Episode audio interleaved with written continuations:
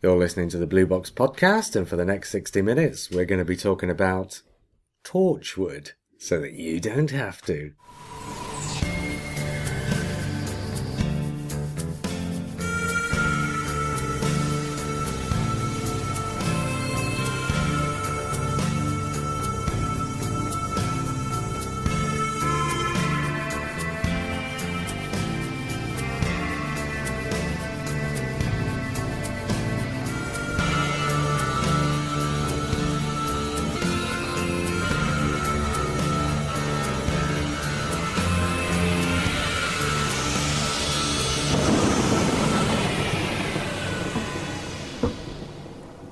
I'm JR. Hello, I'm Lee. And I'm Simon. Um, oh, this was a change of plan, wasn't it? The reason why there's a sudden change of plan this week, because we With my hand were, up in the air. well, we were planning to talk about season two this week, but now we're going to have to uh, talk about season two next week on account of the fact that not a single one of us has watched a single story from season two. Or maybe just one of us hasn't watched a single story from season two. Hang on, that's not what I said. I didn't say that's what you said. No, I just said it. Is it true? no it's not true. Uh, How many stories have you watched from season two? Um, well, obviously, I've not watched all of the Crusade. The Crusade Oh, now he's for obvious reasons. now he's fudging. No, I've never watched The Chase. Okay, I've watched all the others, fair enough.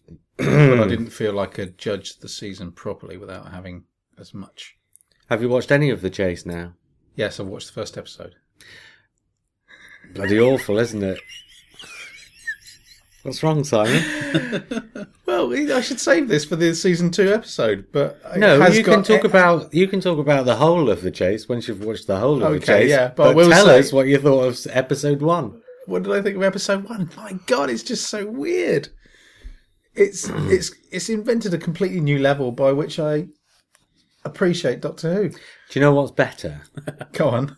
If you watch the chase in the company of several people who've had alcohol. Oh, I can imagine. Yeah. Yes, it's hilarious. Oh, it's brilliant. It is brilliant. see you tomorrow.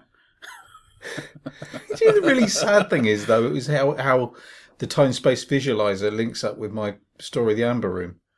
Oh, No, no, I'm not saying that for the sake of it. It's just weird. It's just really odd. I I had no idea how the space time visualizer worked, and then they said how it worked, and I thought that's really stupid. And then I started thinking, yeah, that's kind of how the Amber Room works in a story, which kind of undermines my story. But anyway, but it has it does make my my story favorite. sound really stupid. Yeah. No, I, I well, yeah. but what I will say is that episode one of The Chase has my favourite ever scene from Doctor Who now. It's my new favourite, Which is? which is the Dalek coming out of the sand. Oh, it's not Ian dancing to the Beatles. Oh, what the sort of weird thing he's doing with his hand behind his head. Yes. Yeah, that's brilliant. Oh, yes. It's great. No, no, it's the Dalek coming out going, oh, oh, oh, oh, I've been down under that dust for God knows how long, and it's just brilliant. Oh, it's, it's just great. He's basically making the same noise as I do when I come out from under the duvet. That's God, a, that's a bloody vision. hell, it's going. oh, it's brilliant. You just wait till you see episode two. Okay. Although I have to say, the DVD's been touched up a bit. Is that the right word to use? Is that my expression? I think so. Wasn't it? Briggs overdubbed that bit. No. Oh, okay. No, no, no, the pictures have been touched up a bit. Okay. There's um one scene that famously took place after dark that was in broad daylight. So they've darkened it up so that it doesn't suddenly go into daylight and then back into nighttime again. Yes, it's cheating, isn't it? Really. Yeah. I mean, yeah, doing like the effects in Day of the Daleks. That's not really cheating, is it? That's just kind of making it a little bit more special. No, that's an alternative. yeah. But uh, the bit where um, I think, if I remember rightly, I could be remembering this completely wrong. The bit that they that's now in darkness that was in daylight before is the bit where the Dalek falls over. So the Oh, bit yeah. where the Dalek falls over isn't as funny as it used to be when it was in broad daylight. If I remember rightly, I could be remembering that completely wrong. Oh, I love the bit with the darts going through the swinging doors as well. It was brilliant. The fact that they their time machine is essentially a swinging door that opens out onto another swinging door. So they've people driving the Daleks must have thought, "Bloody hell, are they trying to help us or what?" it's, it's like a kissing gate for Daleks. It's just Isn't it so they can just go round and round and round? So it looks like there's loads of Daleks coming out. well, there's five Yes. of them. I did count them because I thought it was going to do that, but they only went to five. Well, there were only there were only two. Yeah, there are only like three Daleks, so Now the first one has to pedal really, really quickly to get behind the last one coming out. Yeah. Right, so you've got to go through again two more times. oh bloody hell, my knees! you've seen what's his face's hair. Who's the guy inside the Daleks with the hair? He was in. Um, Nobody's got hair in the Daleks at the moment. I'm talking about 1965, Oh, Lee. oh well, well, well. Although I don't think he was in the hmm. Daleks back then. Well, Anyway, the old, the older chap, the guy from uh, Mine All Mine. He was the granddad in Mine All Mine. He had that great scene on the beach. Oh, what's I his can't name? Think of him. Oh, oh, Oh yeah, Ooh, close. Anyway, this is why his hair is like it is because of all the static electricity that builds up inside the Daleks when you pedal really, oh, really quickly. Is that no? Really? No. I would have believed that. Oh my god. That's a good story. For the second time tonight, Lee, I'm going to ask you: Has anybody ever called you a twat? You have earlier on. yes, and I'm about to do it again. Let's talk about Torchwood, shall we? Go on. Then. Okay, seeing as we've brought this forward by a week without any, oh, sorry, I was doing a weird thing with my hands. yeah, without any notice, we've got well, how much research have we done? Well, do you know what I mean? If we'd have gone for season, We've got three books in front of us if with the gone- lists of all the episodes if we'd have inside gone for season two, then it would have only been Simon at a disadvantage with the chase. As it is, now we swapped it over. I think we're all at a disadvantage with Torchwood because we've got books all over the place. Yeah, so we can remind ourselves of the episodes. But it has to be said, I think doing it without research, without doing your um, Mm, background stuff, is the honest way to do it, and that's how I always and do it It kind of relates to what with class coming up. It's um sorry class uh coming up. It's that same area where we're kind of we Yeah. can we can talk about how we were when we first heard about Torchwood And whether it succeeded. because there's, there's a lot of parallels. Well, I don't recall the timeline of how everything slotted in. Does anybody remember when the Torchwood announcement was made? And was Sarah Jane already on by this point? Sarah Jane was well on its way, wasn't it? Martha turns up in the second series of Torchwood, right? Hmm. So the first series of Torchwood must have been between series two and series three of Doctor Who. Yeah, it was obviously And it went over Captain the Christmas Jack. as well, wasn't it? So it was late 2006 into early 2007. Hmm. So the announcement about Torchwood would have come at the start of 2006. okay. Yeah, So that was probably. I mean, if they were nine months filming it and they finished filming it, roughly speaking, maybe November time, they must have started filming it roughly the same time as series two of Doctor Who was on the air. mm. Mm. So the announcement of Torchwood must have come either while series two was on the air or even before series two went on the air. I think it Well, there was. was mentions, wasn't there, in the Well, didn't in it Doctor come off? Who from uh, the werewolf episode and before? Oh, okay. Torchwood was mentioned, wasn't it? So it must have been bubbling. It was in the Christmas invasion league. Yeah, that's what I mean. So it must have been bubbling. Well, Well, the first mention the- of Torchwood's in Bad Wolf, where Rose is doing the quiz on um, I've got Weakest a Link. funny Oh, feeling it was she is as announced well, yeah. before the start of season two, because when the wolf episode came on, it was like, "Oh, hello, that's a link." Maybe that's my memory cheating, but maybe because No, we didn't no, know I that, think you're right. I think it was announced before series two. but we weren't sure whether Captain Jack was leaving at that point, were we? yeah, Were we? Captain Jack had left. He 'cause He, wasn't in the did. Christmas Oh, he was in- invasion. we would just was he? seen him come alive again, haven't we? So we Yeah. didn't know any more about him. From that So point on. after Parting of the Ways, Hmm. yeah. But part of the ways was June 2005. We're talking now January, February, March 2006. Okay. So we're talking. So when was Torchwood out? Would it have been 2007? Oh my God, Lee, were you listening to anything I just said? No, I blank when you talk. But no, Torchwood Series 1 ran from the autumn of 2006 to January of 2007. I think the last episode, I think there was one episode in 2007. I think that, if I remember rightly, the penultimate episode, the one with the, um, oh, what was he called? The guy with the funny face. What the frog-looking guy? Yeah, what was he called? Mr. Something or something like Mangle or something like that. We'll call him Mr. Oh yeah, Mangle. yeah, yeah. yeah. In Yeah. the shop. Hmm. Yeah, yeah, yeah, Yeah. That was episode. Was that episode 12 and 13? This is going to be the Yes, worst it was. It ever. was. It's going to be the worst Torchwood review ever. This- yes, we're not reviewing Torchwood, Lee. What we're doing is an episode saying, What do you remember of Torchwood? Okay, go on then. so this is going to be. This is going to be a memory cheats episode, It basically. really is. I don't mean memory cheats the podcast. I mean memory cheats the uh, notion that hmm. the podcast's named after.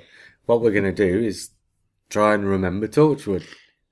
And there's a very good reason why we're trying to remember Torchwood. And okay, let's cards on the table. Before we go back and start remembering, oh, this bit and that bit, and when did it start, and all this kind of other stuff. Simon, did you like Torchwood? Uh, yes, yes. Well, why don't you remember it then better then? It's slowly God, seeping talk through. about taking my point, throwing it on the floor, and stomping all over it. Well, you know, you're asking me a question. Did I like Torchwood? Yes, uh, I like. I liked the idea dramatically of it. I don't. Well, look, look, okay. My best way of saying did I like Torchwood? I mean, going back to when it was first announced, we were still riding on the wave of positivity from what RTD had done. So it was kind of a, there was an element of thinking the guy can do no wrong. Yeah. And then the idea of Torchwood, oh my god, it's an anagram of Doctor Who. Even just something like that, we're such bloody nerds that that, that is a big thing. well, you That's know where like that real- came from. Go on.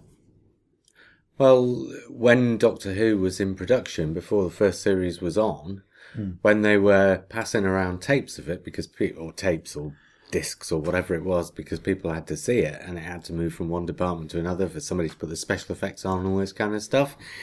They knew that Doctor Who nerds, are the kind of people who are most au fait with the internet and how computers work. So in order to try and stop, you know, episodes leaking and all this kind of stuff, to disguise it, instead of passing around Doctor Who episode one, Doctor Who episode two, they used an hmm. anagram, and the anagram they used was Torchwood. It was a Blue Harvest thing then. Now you say that, I remember that now. Right, okay. Yeah. So it wasn't as clever, but I think that's still clever. But um so all in all, Actually, I I thought don't it was it was an exciting thing, a spin off, um, until I heard the bit about it being a more adult orientated and I just kind of hoped it wasn't gonna go as adult as it did initially.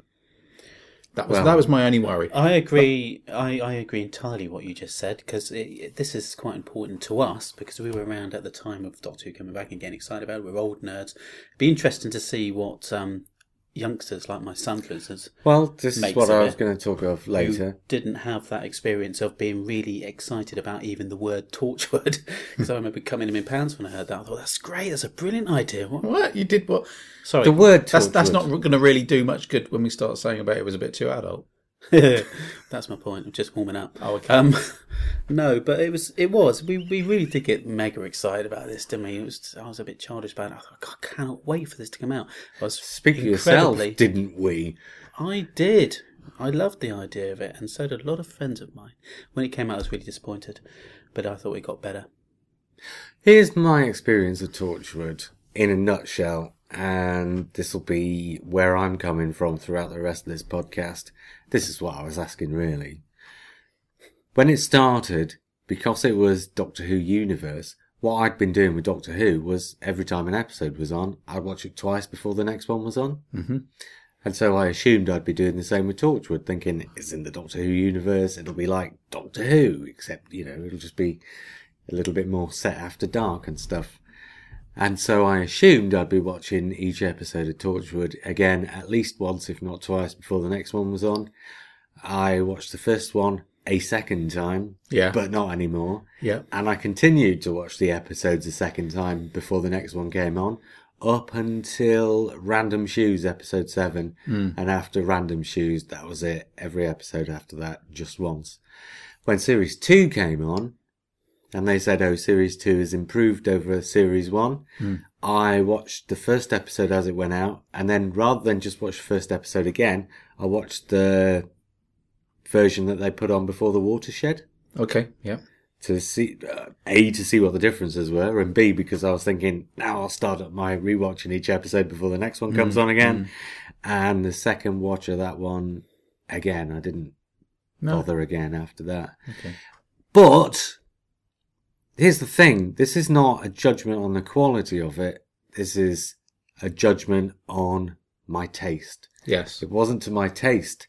And obviously, I bought the box sets because it's Doctor Who Universe, and you do. Mm. And I always assumed that at some point I'd sit down and watch it all the way through and have a new appreciation for it with mm. a little bit of time and perspective and distance. And sad to say, it's just one of those things I've never got around to. Mm-hmm. So here we are, and I've seen all these episodes once, apart from the first episode of series two and the first seven episodes of series one.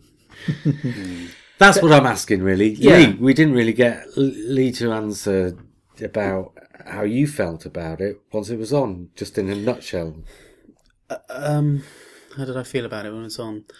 I, f- well, yeah, I mean, this could go on forever, but it, felt like it wasn't quite molded properly to me. Even as I was watching it, I was thinking, "There's something not. There's something missing. What am I missing here?" Um, there was a lot missing out of it actually, but I kind of, you know, when the opening episode kicked off, there was quite an adult theme. It was quite detective it was, you know, CSIE, that sort of thing. Whatever was, you know, it was echoing a lot of stuff at the time with aliens. And I thought, well, this is all right. This is, this is going to be okay. By the time we got third or fourth in, I think same as you actually, it might have been by random shoes. I was starting to think, is can this is this going to get any better, or is it staying at this kind of odd level of trying to just impress all mm. ages mm. with lip service of adult? Well, get into the sort of Yeah. I was going to say it's an odd position to be in as a as an avid Doctor Who fan to be to become a casual viewer well, something is- Doctor Who related. I think that's how it was. I like you. This I watched it once and then probably didn't take a lot of it in. I think I possibly ended up missing a couple of episodes, the ones where um, it was more down to my probably my relationship at the time. Um, that I didn't find the time to sit down and watch it properly. So that the episode with the people in the from the past, in the aeroplane, and I'd heard good things about it. Captain Jack Harkness, and that was called. Yeah, No, no, no, no, that was out of time. He's talking about. out of time. Oh, yeah. Catherine Weren't they Tregenna one. connected? Weren't they connected? No, Weren't they Cap- double uh, There's Cap- one where one of the characters Jack falls in love with somebody who's come from the past. And it kind of re- reminded me Oh, of. yeah. I remember She that was because it reminds me of the the- Star Trek Next Generation Yeah. episode. She was very similar. one of the nurses from No Angels, the Toby Whithouse thing. Yeah. Mm. Yeah, the Captain Jack Harkness one. That's series two, isn't it? Yeah. Where he goes yeah. back in time. I think the story's. And I it's think, Owen, actually, and isn't I it? He think falls in love. Sorry. literally, I haven't revisited it because I was waiting for the box set to get cheaper. And I think it just went out of my mind. What? Outrageous. well, you know, I, I thought it would at some stage because of how it had panned out. And as it was, because it picked up speed for Series 2, I don't think the box sets did reduce in price. So it's just one of those things I never got round to it. Yeah, Christmas, possibly- Christmas time, what box set do you have? You have possibly- Doctor Who, don't you? You can have mine for a tenner. I mine for nine ninety nine if you want? It's a penny cheaper. Mine was a tenner for the pair. Yeah. No, I think you're right about riding on the cre- crest of a wave. There was this, there was this thing we were talking about it in the last podcast we went about RTD's crest of a wave, and everybody was like, "Hey, hallelujah! This this whole um, you know Doctor Who thing is amazing. We can't do any wrong." Um, and Torchwood was one of those things, and we were kind of all kind of swept into it. But um, it's almost like you know you've the the wave has crashed on the beach and is bringing all this kind of weird debris and it hasn't quite fixed together. So I don't know what was going on with RTD and his his kind of arrangement of the series and um, and what the writers were thinking of doing and what the you know the the team of um desi- the design team and stuff like that. What, what were they all were they all talking to each other? It did feel really kind of odd and disparate in the first few, season. I think I've said it before though that the, the whole adult theme. I don't have, have an issue with that because I thought well they could touch on subjects they wouldn't normally touch on. But what it felt like was kind of the equivalent of the late night Hollyoaks episodes, hmm. where there are just there's a bit more there's a few sex scenes. There's a bit more swearing, and it didn't feel like they needed to be there. No. Which comes back to what you were saying about watching season two again in the edited format, because in theory it God, should be edited just as format strong. was like 20 seconds shorter. That's how little they had to cut out to get it into the pre-water shed, shed, uh, shed slot. Mm. That's all the difference there was in that episode. And that was Kiss Kiss Bang Bang, the one with John Masters. Mm. Um, oh, I should mention at this point that what we're intending to do, what we were intending to do was watch Cyberwoman and then talk about Cyberwoman and then talk about Torchwood. And I said instead it would be more interesting to talk about Torchwood before we watch Cyberwoman because then our memories of Torchwood would be coloured by having seen it again. So hmm. uh, we're, literally these are memories of the what eight, nine, ten years ago, ten years ago now, hmm, isn't it? Just hmm. about.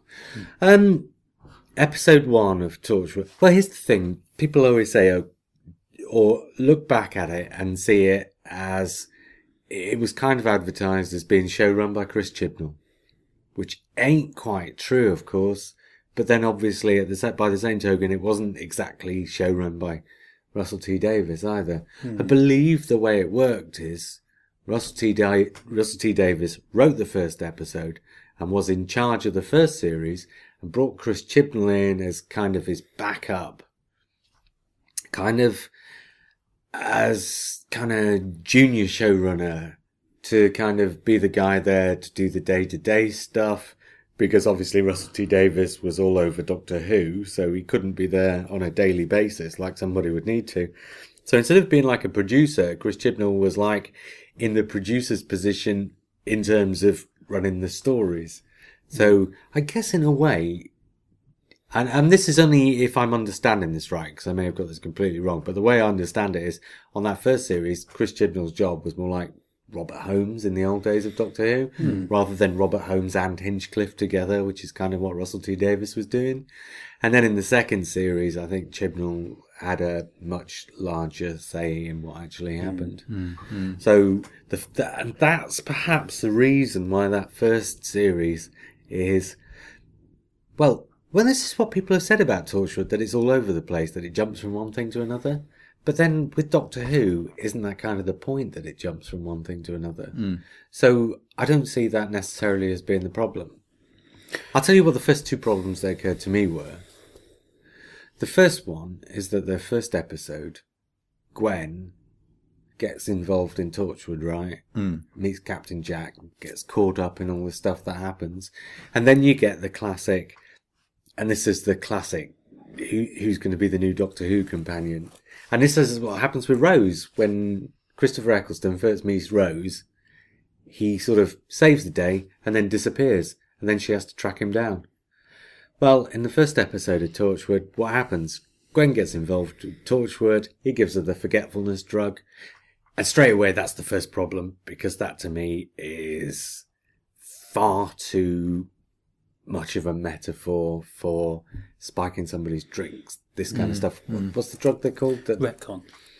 no, no, no. What's the drug called that you put in a girl's drink to get her into bed? Rohypnol. Rohypnol. Yes, Retcon was far too much of a Rohypnol substitute for me. I thought that was very problematic. Mm. But the other problematic thing with that episode is you've got Gwen repeating Rose's story beat for beat. Gets involved, gets left behind, has to track them down and get involved again. And at the end of the episode, it's like, okay, since you've tracked us down for a second time, why don't you come aboard? And I'm thinking, okay, Russell, you've told that story already. Hmm. And I just, I kind of found that a problem straight away that I was just watching the same story again. Mm-hmm. Because that was the beat of it. The bit where she goes away and comes back in the middle was just exactly what Rose did. Yeah, it's proving herself, isn't it, to be part of the gang. But it's not just proving yourself because, you know, you can prove yourself without getting knocked back and fighting your way back. Or else, the fighting your way back is what you're doing from the start of the episode. Hmm. See, the way it would have worked much better to me is if she finds out about this thing called Torchwood and spends the episode tracking them down. Hmm. But that's not how it works. She gets involved with them from the off, and then they kick her out, and she comes back. Yeah, it's an odd one, isn't it? And it struck me as way too much of a coincidence. Oh, we've got no place for you on our team. Oh, bugger, somebody's killed Susie. It, it, it, that first episode was just, you know, in writing fiction, you have to have a certain element of suspension of disbelief for coincidence. Hmm. Because, you know, no story ever happens without coincidence. These two people have fell in love. Yeah, but I mean, look at the way they met. It was such a stupid coincidence. Well, of course it was, because you have to have people meeting before you can have them falling in love. Do you know what I mean? And so there has to be a certain amount of that. And it just, and that was what struck me about that first episode of Torchwood was just, uh, by the end of it, suspension of disbelief was almost impossible. Because it, it was just that, rather than that being the undertow to everything else. It just mm, seemed to mm. be, it just seemed to be that he'd written an episode completely out of story beats rather than actually written a story. It felt more like an ITV episode actually than a BBC, in a way. Yeah, a bit like know a what you mean. primeval type of the type of way of describing it. Yeah, yeah. make That was sense? a, yeah, yeah. It was a feeling. Yeah. I mean, so there was some lovely shots and, and what Well, have you at Primeval the started very much ticking boxes, Yeah. Especially the first sort of episode, two episodes. 'Cause I'm trying to remember the story. Did, did Gwen become invaluable to the to the story to the, to what Torchwood we're trying to achieve? There's got to be some reason why she's Because being she dragged back into again. it because she found them again. I think so. Because That's she- how I remember She it. beat she beat the forgetfulness drug. You Hmm. know, she beat the retcon. She tracked them down, and you know, it was it was about her personality and about whether or not she was going to be be able to fit into this gang. And it just so happened that, like you say, Susie gets killed, and they bring her on board. I think it was along those kinds of lines. It was that that easy, that simple. Um, You just thought It was- it was- at the midway point that she's a copper, right? mm, And you're thinking, this is Torchwood. They're scientists, or at least ostensibly they are. And Captain Jack, obviously, he might not be a qualified scientist, but he's got 100 years or whatever it is of experience, and that counts for slightly alien, more than a stuff. Yeah. Yeah, counts for more than a qualification. And then she's a copper. And not only is she a copper, she's just a regular copper. She's not like a detective inspector or anything. Hmm. It just struck me as implausible. How would Steven Moffat have written that episode? How would he? Right. Well, he wouldn't have written it like that, would he? No. I tell you what, Steven Moffat would have. Uh, well, you know what Steven Moffat's like for introductions. He likes to come up with something special. As a comic fan, looking at it, I think one of the most interesting angles of it is the fact that you've got these this disparate group of people who have kind of stepped out of normal life. Put it this. Let me ask you a question before you go any further. Yeah, go on. If these, because my huge problem with Torchwood is I don't find anybody in it likable, Mm, okay. which is not the actors. I mean the characters. That they don't fit together to me. No. If those characters had been the X Men, would you have thought it was a successful version of the X Men? No. No. Because um, all th- these are all flawed characters, which is fine. That gives depth to the characters, but they've got to somehow be battling to get over those flaws. And they've got to be people rather than just the flaws. But I think And they seem to be acting upon their flaws in this first series. Yeah. And things like as soon as Gwen started Yeah. having it away with Captain Jack, I just thought, oh, really? Does it? Does this need to happen? Yeah, and then I think um, one of the characters steals a bit of tech to take home and uses it, in it uh, as part of her day. And, and Owen steals, so they all Greek, start. geeks, geeks bearing gifts. Geeks gifts. So they steal bits of, you know, it's like, well, if you're that into your job and it's that important, it's that serious to keep hold of all of this stuff in Torchwood, why have these characters take it home just for story to happen? It I don't. I it- quite it like that in a funny way. Yeah, but if it was one person doing it, and that one person was always a bit kind of Yeah. a little bit, you know, ropey, a little bit dodgy, mm. you could understand it. But I tell you what it is. You get inside the hub and you're thinking, and especially, and this is what coloured this, because in the Christmas invasion, at the end of the episode, Torchwood destroys the Sycorax ship on um, what's the face's instruction. Mm. And you're thinking, right, Torchwood, whoever they are, that we've not seen on screen yet, they're comparable with something like the United Nations. They've got access to all this kind of stuff. And not, not only access to it, but the ability to use it. Hmm. Because having access to it's one thing, but actually being able to use it, not just, not just the sort of technical ability to be able to find out which buttons you press, but also the wherewithal to do it. Hmm. You're thinking that's quite impressive. This is going to be quite an impressive Yeah, organization. their, shield, essentially.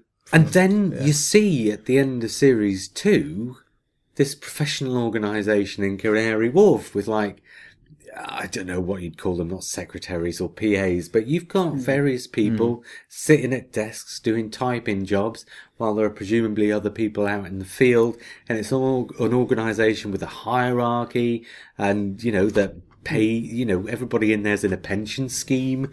Do you know what I mean? It's like a CIA operation, yeah. and then you get inside the hub, and it's five people that are just so utterly ridiculously flippant about what they're doing. You actually wonder at the end of that first episode how they've ever managed to achieve anything. and that doesn't go away. That stays throughout the first two mm. series. Yeah, and these, throughout all the- four series. and these really. are all the flaws, aren't they? But there is a, there is an odd thing about Torchwood. I don't know if you've got you guys have got this, but I have. well, I was just going to carry on and say Yeah, why I think that is because I think Russell T Davies wanted to write a version of Torchwood that reminds you of the Doctor, who just sort of turns up out of nowhere, solves something off, you know, off his wits rather than being a professional at what he does hmm. and goes away again. So Russell T Davies is trying to write, write a version of Torchwood that reminds you of the Doctor, and it doesn't work. It's almost like Yes. reinvented unit at that, that early stage, isn't he? That's what I thought when I saw that Torchwood. like I thought, converse well, do we need Unit. Torchwood because that's kind of unit. Yeah. I don't So know, yeah. mili- it's, it's so militaristic. we could Well, have that was the a, big u- We could have had a unit series, which would have been more adult. You could have you could have had something like that with Jack Harkness Hmm. doing the same kind of thing. It just seems odd that you would go off and do something as important in the Doctor Universe as Torchwood is. I mean, especially if you look at all the timelines of stuff and you know, do unit talk to Torchwood? What happens with Torchwood in the United Nations? What happens with this and that? God, you know, it's just the Doctor Universe is full of all these secret organisations that are big, big and powerful. Um, it it just seemed we didn't need another one actually, but yeah, you're right. I think it- Captain Jack is supposed to be the Doctor in this, the, hmm. the kind of thing the Doctor would do if he was allowed to be naughty. John Barrowman's great, but he's not. He's not the most plausible of actors. So when he's called upon to do the serious stuff, he doesn't carry it in the same way he does no, the it comes across as stuff. yeah, it comes across as swagger as opposed to kind of I mean, attitude. I yeah, I mean, when he plays it down, there were some lovely moments throughout the whole series And when he hmm. plays it down, and he's and he's serious or he's touched, you know, he's he's emotionally touched or whatever. They really work, I hmm. think, and I quite like his cool as well. He has got a very cool way about, and that's what most of this was riding upon was the coolness of the idea.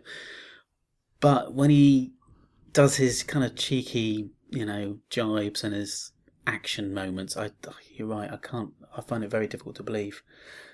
They're quite difficult to um.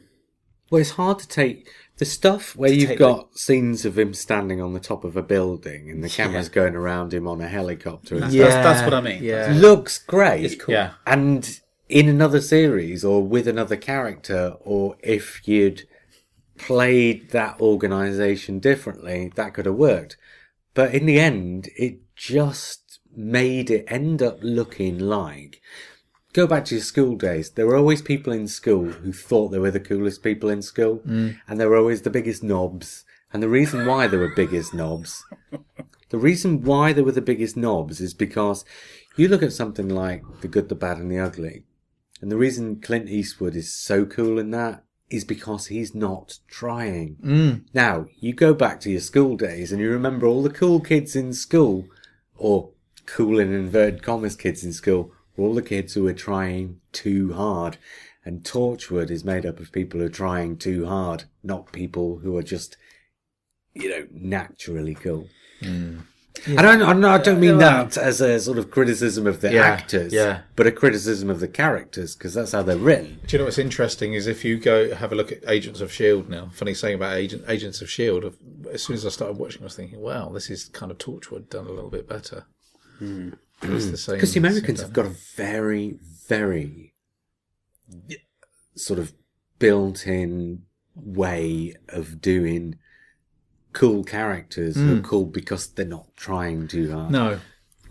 No, I I, mean, think if there's one. at- uh, in my view, there's one character in the Agents of Shield which is slightly irritating because she's the cold, cold-hearted uh, one who was giving abrupt answers and all that sort of thing. But over time, she, you know, she even she sort of mellows out. But um, yeah, yeah, I'm in complete agreement. It, it, But that's, there's a difference between the Americans and the, the British way of doing things anyway, I think. And Torchwood is particularly different.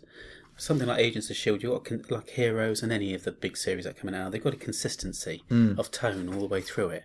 They they can go all over the place if need be, they can go into outer space or whatever, but the tone of the whole episodes always feel very, very similar. Maybe too similar sometimes to point where it can get a bit boring. Mm. With Torchwood, it's almost like you're delving into a bag of brand new flavoured crisps every week, and they're all a bit rich and weird. And you sometimes you like them, sometimes you don't. It's it's just hasn't got that consistency, and it's not until we get to Children of Earth all the way through Well, I think- that you get that. To be honest, that's a different beast. Really, yeah, I don't think we're really going to talk about Children No, no, because that is a different series, is just with the same characters. Same characters, but that's what I mean. You know, if they'd have hit that, we were all saying at the time that came out, ah, now if Torchwood had been like this, Yeah. we could have probably called this a classic series. Having but as it that- is, I, I find it a guilty The pleasure. thing, yeah, the thing about the different bag of crisps and the flavors are all a bit too rich and a bit too weird. That's great, actually. yeah, That's a positive thing. That's one of those. that's what I mean about guilty pleasure. It's not even a so bad it's good kind of a guilty pleasure. It's a just let's be enjoyable and let's not care. Mm, yeah, But the thing is, I think the trouble with Torchwood is in the same way as I think the characters are all the try too hards, is instead of saying let's just be fun and let's not care, I think what they're trying to do is say let's care and be fun. And it's like, no, you've got to take your foot off one of those pedals in order to accelerate on the other mm. one. You can't really do both things at the same time. It doesn't work. This is one of the reasons why the Hinchcliffe and Holmes years are remembered so well by so many people. They're really not trying. They're just having fun. They're just doing their thing. Do you know another thing? I don't know if this is a valid observation or not. Is the fact that when you see Jack in this new series, obviously they're hoping to port people over from Doctor Who who like that character. And what's the first thing that happens is that Jack is a completely different person mm. because of what he's been through, which we find out later on. But he's not the warm, funny Jack that we've got used to. No. So there's no heart there. So you're re- He's got- rebuilding from he's the start. in a different role. What they Yeah. should have done, the fix for this, hmm. is that there should have been an Yvonne Hartman type character who Jack's second in command to. Yeah, and then there's a strong relationship to build around. You think about the original Star Trek. That's it. You think about Kirk and Spock. You've got Yeah. that, and there's the two little stars circling around each other, and then everything else is built around it. that was that was supposed So- to be Gwen, though, wasn't it? But I don't think it worked. Yeah, I don't think it worked. Because the hierarchy is the wrong way around. yeah, So uh, it's like, as you say, Gwen comes in, or as I said, Gwen comes in as a companion, and as you said, to Captain Jack's doctor. Hmm. Whereas really, it should have been, it should have been that Captain Jack was the companion to somebody else's doctor, and Gwen should have been our eyes and ears into the series. Hmm. I So think there that should have been three levels. I think that's why there. she she was brought into the rather than being already in the organisation. Oh yeah, no, it it, yeah. absolutely had to happen that way. If you remember the very first ever series of Spooks, did you ever watch Spooks? No. The way Spooks starts, a lot of these programs start this way. The way the way Spooks starts is with somebody who does something so brilliant that they have to bring them into the organisation. It's Men in Black, isn't it? Yeah, it's how it works. Mm. You know, that's how you've got to tell that story because otherwise, because otherwise you do what the TV movie did and you start off with a doctor. And you know, like I've always said, you take the first five minutes of the TV movie away, it's so much better because you're not starting with the doctor anymore, but you start with the doctor, an instant wrong footing. And, and when I say take the first five minutes, you can't literally just take the first five minutes off, but you have to sort of take the first five minutes out of the equation so that the balance of tone of the rest of the thing follows suit. Same with Torchwood. You know, starting off with Gwen is great. Mm. It's the only way you can do it. But it's just the way they started off with Gwen and where they took her. Because she's certainly she a strong up. enough actress. Yeah, no, do it. there's no problem. There's some brilliant actors. Burn Gorman. Look Oh, at Burn he Gorman. He- great, He's yeah. Mm. an amazing actor. And here he is in Torchwood playing a character that everybody hated. basically. Mm. And then, I, and all this thing now that you've got with all this love for Ianto and all that. Mm. I didn't feel any of that stuff when it was on. And it's not the actors' faults. And I don't think. The thing with the Ianto, that that changed when they started introducing some humour into his character, where he mm. was the one with the dry humour, making the jokes in the I, background all I the time. liked that. As soon as he had mm. more of a, yeah, more of a character, he became much more likable, and I can understand why people kind of went, "Oh no, he's dead." We I think miss this him. starts after Cyberwoman because I think, I, if I remember rightly, they actually had a trajectory for his character, and he starts off dead serious, and then in Cyberwoman you find out why hmm. because he's got a he's got his girlfriend in the basement. But as soon as that story's told and his secret's out of the bag, he can lighten up a bit. And I'm not I I'm not sure, but I seem to remember that was actually deliberate. I could be wrong. Right. Hmm. I guess we'll So find it's out in an hour. Dysfunctional race. You, you've got that as well, and and then oh, the other there's thing the I didn't like- pterodactyls as well. Oh yeah. oh yeah, the pterodactyl. That just reminded me of um, Superman's. Um, no, sorry, the Batcave. Batcave. Yeah. Yeah, Little yeah. Weird, weird stuff in there, and I thought, oh, that's great, and then you don't see any more of it.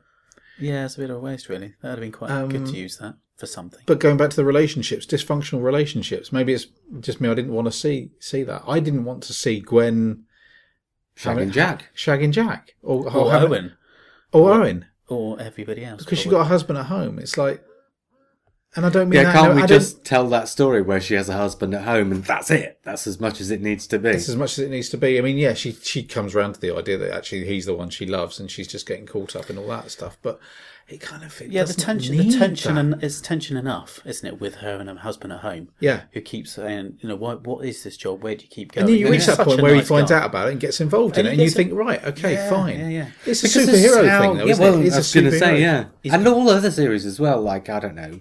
I was just about to bring up Alias as well Mm. a few minutes ago in relation to something else. But again, that's the same. She goes off and she has all these um, experiences Mm. once she gets brought into whatever the organisation it is that she gets taken into. But then she goes home and she's a student and her mates aren't allowed to find out. All the colour is there in the yeah, situation, isn't it? The colour is all there. It's almost like they said, right, we've got a bunch of cliches that we need to adhere to. How can we subvert the cliches to make them not be the cliches?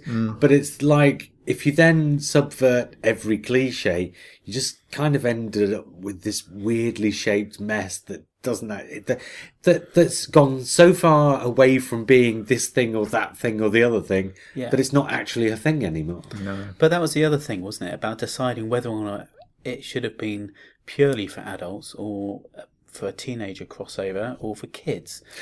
Because kids watched it. Yeah, well, it And was teens watch it, part but of the the- Doctor Who thing, so kids were always going to watch They were it. always going to sneak and watch it. But so they, it wasn't quite adult enough. And I wish they had have just, It's a funny thing. Done is, it. Yeah, the Gone idea for of it. being adult, the adult side of it should be reflecting the stories and the content. Yeah. But instead, Yeah. it felt like, oh, let's throw some things in that the kids know they shouldn't be watching. yeah, yeah. It's Cheap thrills. you know Yeah. to say uh, to jump forward then to Children of Earth. There's no swearing and there's no sex in Children of Earth. It just tells a grown-up story. there is a little bit of humour, but it's dark, isn't it? I think there's one where Jack's being held in concrete or, or killed and he keeps coming back to life. And it's like a torture. There's loads of packs of humour yeah, yeah, sure yeah. yeah. There's a bit of humour in that. There's, Yeah. there is. Yeah. But there's also some incredibly um, dark and very adult themes. I mean, the you know Peter Capaldi's character, you know, it's, is a dark moment. You're talking Children of Earth again now? Yeah, yeah. Well, you brought it. up, I just thought I'd carried on with with that. But yeah, no, I just you know that's that's what we're talking about. That's where we go. All right, I wouldn't let my nine year old son watch this. It's very difficult, and I was very aware when I was watching it of trying to be, you know, trying to separate my Doctor Who head from it. You know, oh, elsewhere in Doctor Who land, people are shagging. You know, I didn't want to be thinking that, but it kept like it, it felt like it kept being sort of shoved in my face. Well, the trouble with that way. was episode two. well, and this is what I was going to say, and I think I mentioned this sort of briefly in passing. I'm not sure I did actually. Maybe I did. Maybe I didn't. I there's uh, I, actually I might have done. I think I'm trying to I'm trying to organise the sentence in my head, Lee, before it comes spilling out of my mouth. Okay, the problem with Torchwood isn't the writing. I think the because No, I the don't think people it who is. don't like Torchwood point at it and say, "Oh, the scripts are dreadful." No, they're I don't not. think the scripts are dreadful. I think the scripts, actually, from what I remember of it, the scripts are really good. Hmm. It's just that the scripts are having to bend around all these things that the production is imposing on them. Yeah. It's And when I say the content- production, content, it must include this. Yeah. Yeah. So you've got, for example, the the episode two, the first Chris Chibnall one, day one, it's called, which Hmm. is Gwen's first day actually on the job, and it's the sex monster that kills people during Oh, sex. yeah, that's Yes. That's like it's uh, as I recall it, it's a really interesting story about Gwen that's being undermined by the sex monster. If they'd have made the monster anything else other than a sex monster, that would have been a really interesting story about Just the Gwen. Weevils. And Chris Yeah, Chibnall's could always that been have worked really good on character. later in the series? Maybe that could have worked later in the series. It just felt well, like no, because you it's- had to have that episode there because you had to have the first story being about Gwen's. Oh no, no, I understand. I'm saying the sex monster side of it. Oh no, I'd have got rid of the sex monster altogether. Would Just you? take the sex monster out. There's a monster. It's killing people. It doesn't have to be killing people during sex, right? Mm. You know, tell the same story. Just take the sex element out. There's a part. Part of the story is like all nightclubs and this kind of stuff because they're obviously aiming at the older teen market. Doesn't need that. Can be in a shopping centre. If the story you're telling is grown up enough, and if you're telling a grown up story about a grown up woman who's in her first day of a new grown up job, that's grown up. Mm. You know, not sex monsters and nightclubs and drugs and all this kind of stuff. That's the grown up stuff.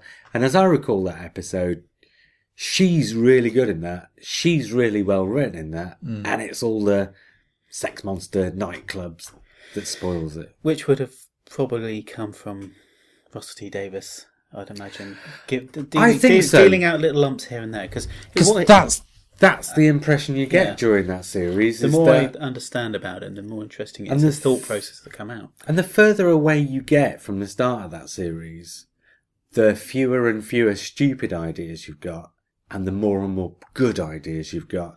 And by the end of that series, you're actually getting, and in fact, by Random Shoes, I, I picked completely the wrong place to stop watching. Because Random Shoes is the first of the good ideas. Mm. And the week before, Countrycide, in spite of probably being the best episode, but mm. Countrycide was the last of the bad ideas, if you want to put it that way. Countrycide is the last of the shock ideas. Yeah. And Random Shoes. Very is well done though. Oh yeah, oh no, it's brilliant, but but that's the last one that aims to shock, and Random Shoes is the first one where it says, right, let's get away from shocking and let's actually say to ourselves, let's do some proper sci-fi ideas in this series yeah. and tell a story. And Random Shoes tells a really interesting story about a really interesting character, Hmm. and that's the turning point. Hmm. And that's when I stopped watching. Ridiculously. I didn't stop watching because I didn't think it was any good. Because actually, that week I thought, oh, this is the best episode yet. Yeah. And just stopped watching. For, se- not stop watching, you know, stop rewatching. There's yeah, I, by experience, a lack of drive with keeping keeping with it. It it. I think I missed one episode and, and just didn't ca- catch up with it again until towards the end of the, the series, if I remember rightly. But you know what? That you just quickly back to the sex monster.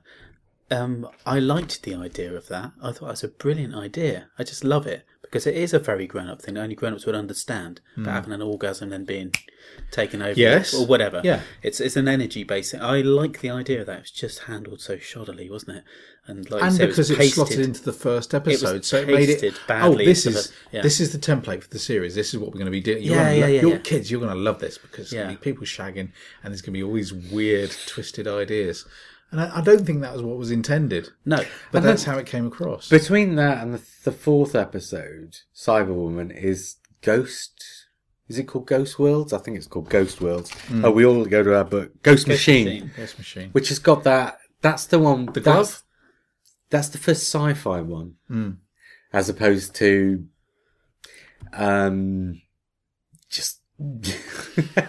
that's the first science fiction one as opposed to sci-fi one. I that was don't. quite good, wasn't it? Ghost Machine. Or- or- Yes, it think you were was. right. I think that was like an odd fish out at that point. And then episode five was the PJ Hammond one. with Yes, the, the, small world fairies, angels, the fairies. Yeah. Well, that was the point at which Torchwood. Well, it was before Random Shoes, so it's while they're still aiming to shock. So you've got fairies stealing small children, and of course it ends up on that. There's that bit at the end. Do you remember how it ends? Kind of. I think it was it was a weird one, wasn't it? It ends with the fairies winning and with the child deciding to go off with the fairies. right, yeah. And so the parent loses the child. And it's almost like the ending of this story the child wins and the fairy wins, but Torchwood lose and the world loses. And Yeah. And again, because of where it was in the series, even though that was an interesting idea, and because it was so early in the production, so they're still not quite sure what they're doing, the tone of that episode was wrong. I think in terms of like the direction. Uh, so the direction wasn't quite as sympathetic to the material as it could have been. And of course, the idea at the end, because of where it comes in the series and because of the tone, is still amped up to the yes, there's going to be banging and there's going to be swearing, even though there wasn't in that episode. But you know, that was still what the tone of the direction was given off. So that just felt like it was deliberate shock value again at the It end. It felt like a, a wrong move that episode. I remember thinking at the end of it, going, "There's there was no reason you could have had a you could have saved the child, just done it in a more clever way." And the fairies are still there. They're still around. They're still interdimensional beings or whatever it is. You know, they're still a threat. They could come back later on. You could deal with them. and- But why have a child? You know, why lose the child at the end? Just accept it. I don't know. It just felt. You're right. It's just perfect kind of shock value writing, really, wasn't it? Is there an argument for It's saying that there could be a certain amount of cramming in as much as th this was a series they didn't know if they're going to get a second series, so maybe they're just cr- trying to cram all these ideas in. Mm. Um, but it, what it really needed was simplicity, certainly with the central characters, Simplicity, yeah. oh yeah, to allow does. the stories Yeah, to breathe. Well, this is the thing about Doctor Who. If you're going to do uh, what's basically an anthology series where it's a different story every week, as opposed to uh, something like Lost, where each episode makes up a chapter in the story. But if you're going to do something where it's a completely different story every week, then your background characters. In these American things, for example, something like a CSI or an NCIS or whatever, all the characters, main characters in it, all have story trajectories, but they're not huge. No, no. Whereas in Torchwood, it felt like because they were doing that, they had to give everybody a huge trajectory. And I tell you what else, what happened with Torchwood that's quite interesting is, and this is to go off completely. I think we come back and talk a bit more about Series 1 in a minute, but to go off completely, Series 1 of Torchwood was a huge success in America, relatively speaking. Yeah. And to, it was that. Torchwood that opened the door for Doctor Who. Mm.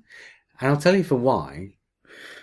Doctor Who is, to an American's eyes, very British. Mm. But Torchwood is, to an American's eyes, very British. In spite of the fact, to a Brit's eyes, it's us doing all the things that Americans do. And the way this works is, the Americans look at Torchwood and see only the British stuff. The British look at Torchwood and see only the American stuff. But by looking at Torchwood, being an American and seeing only the British stuff, what that does is says to you, the American stuff gets in under the door. You don't appreciate the fact that they're doing a series the way you do a series because you're looking at the stuff that's on the surface. Hmm. So that gets you in under the door.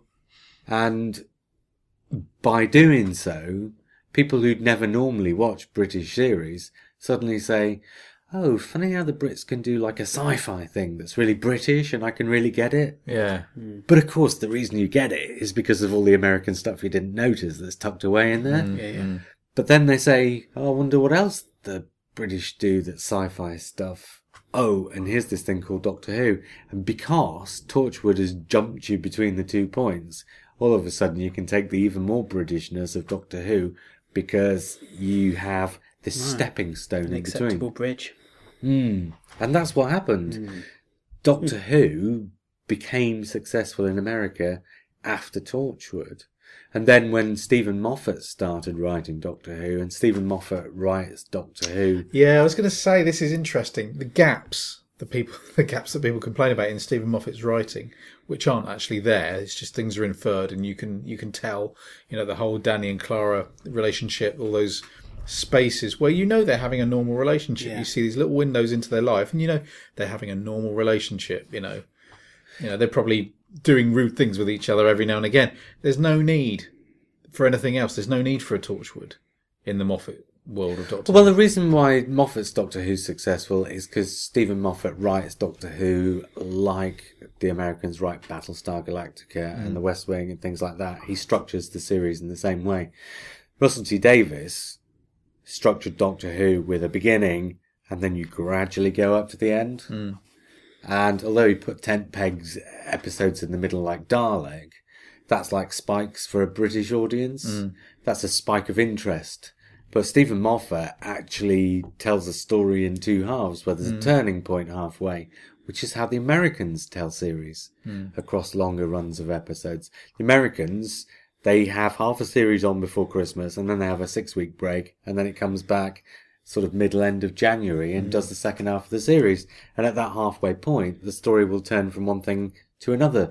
The really obvious example is in series six, where you run up to the halfway point, you find out River Song is Amy and Rory's daughter, and then you go on to the ending.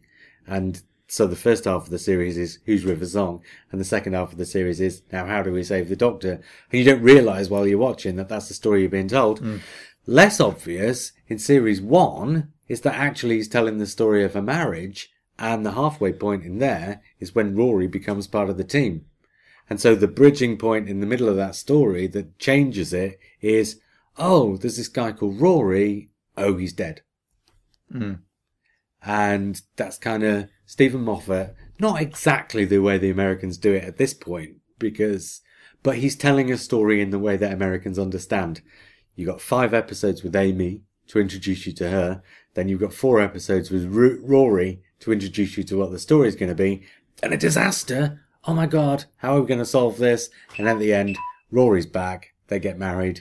There's the end of your story. Hmm. So Steven Moffat has structured his series in a way that an American wouldn't recognize hmm. as being the American way to structure yeah, a it's series. interesting you say that. But that gets in an in a subconscious way. Yeah. They go, Oh right, I understand that. There's a. Have you watched Jessica Jones yet, Lee? The first episode. Oh, only the first episode. All right. It's, they do a very interesting thing with the character Luke Cage with Jessica, where he's brought in early in on the epi- in the series, then disappears again. Then he suddenly comes back, and like you say, something happens, Of course, and the then it becomes thing- important. All Yeah. of a sudden, it's really clever. The the Americans are changing it now, of course, thanks to the box set generation Mm. and things like Netflix and Prime. By putting series out all in one go, Yeah. you don't need to structure your series like that anymore. But of course, that's the way they used to doing things. So, and you even go back as far as the X Files, Mm. and the X Files would start with an arc episode, then there'd be a bunch of stories that didn't really have anything to do with anything, and then in the middle of the series, you'd suddenly get a little bit of arc. Yeah. And then it goes away again until the end. And they're used to that. Funny, uh, X Files. I would say it's it was the- related to Torchwood. Anyway. Yeah, I was going to say this is the closest relation in, in, in some ways, isn't it? Because mm. the X Files, again, like you say, had these. Um, now let's go for the bags of crisps, shall we? But they had these bags of crisps, but they were again they were There more were, consistent. there within were the series. team, in this case only Yeah. two people, investigating a different mystery every week. Mm. Yes. And it could, and it, they could be very, very different. And then there's that moonlighting thing in the middle, where which they actually played really well in the X Files, better than they did in Moonlighting. Yeah, yeah. Will they? Won't they? Really well in Moonlighting, actually. That's the one thing I do remember about that programme. Uh, yeah, it was. It worked well up until the point when they did get together, and then it kind of Oh, went. yeah, absolutely. Yeah. All I remember about Moonlighting is a god awful theme tune. But there we go. I can't remember the theme tune. Acting. Oh, I can't remember. I didn't even recognise it from that. Sounds like a drunk Dalek. Back to series one then. After random shoes, it suddenly gets interesting. And you get stories. Yeah, we're going dive into our papers to remember the. Yeah, this is the kind of the. the Oh, actually, I see random shoes is episode nine. That's where I stopped mm, off. Good grief. Rather than seven. It was after, of course, it was after Greek Spare There's a giant sigh of relief for all the can't Torchwood remember fans out there. You finally got the number of the episode right. Greeks Bearing Gifts, of course, was another shock tactic one, wasn't it? It was the lesbian alien. yes. Or whatever it was, or the alien lesbian Which, machine. or ironically, I think it's the same alien or the same alien type that turns up in Sarah Jane, isn't it? Oh, I don't know. One of the episodes. There, But Toby which. Whithouse wrote it. He wrote a Sarah Jane, didn't he? Yeah. And I think that's what you're talking about. Have we ascertained whether the gauntlet was anything to do with Rassilon? I don't think it was anything to do with Rassilon, Simon. The gauntlet. I think you're just saying something that's not there. The, No, I think it was the resurrection though. gauntlet. The resurrection gauntlet, yeah, because it was well, obviously it was this gauntlet, and all of a sudden Timothy Dalton turns up with his gauntlet, so everyone's saying, "Oh, is it the same one?" No, I don't think so. No, okay, it's all right. It's a visual thing as opposed to. coincidence. There's, Yeah. there's no connection story wise. It's just No, a 'cause- MacGuffin. Yeah, well, Rassilon, as far back as the Deadly Assassin, had his sash and his rod. So it doesn't. If you, And now he's got Hey. his glove. yeah, if you're gonna have a big rod, it stands to reason that you're gonna need a big glove to take care of your big rod. hey! uh, yeah, I I just think laughed. They should have just filled Torchwood with the innuendo. Would have been. Do you know what? We would have been happier with Captain Jack just going around with a bit of innuendo rather than actually saying Carry on, carry on, Torchwood. stuff. Yeah.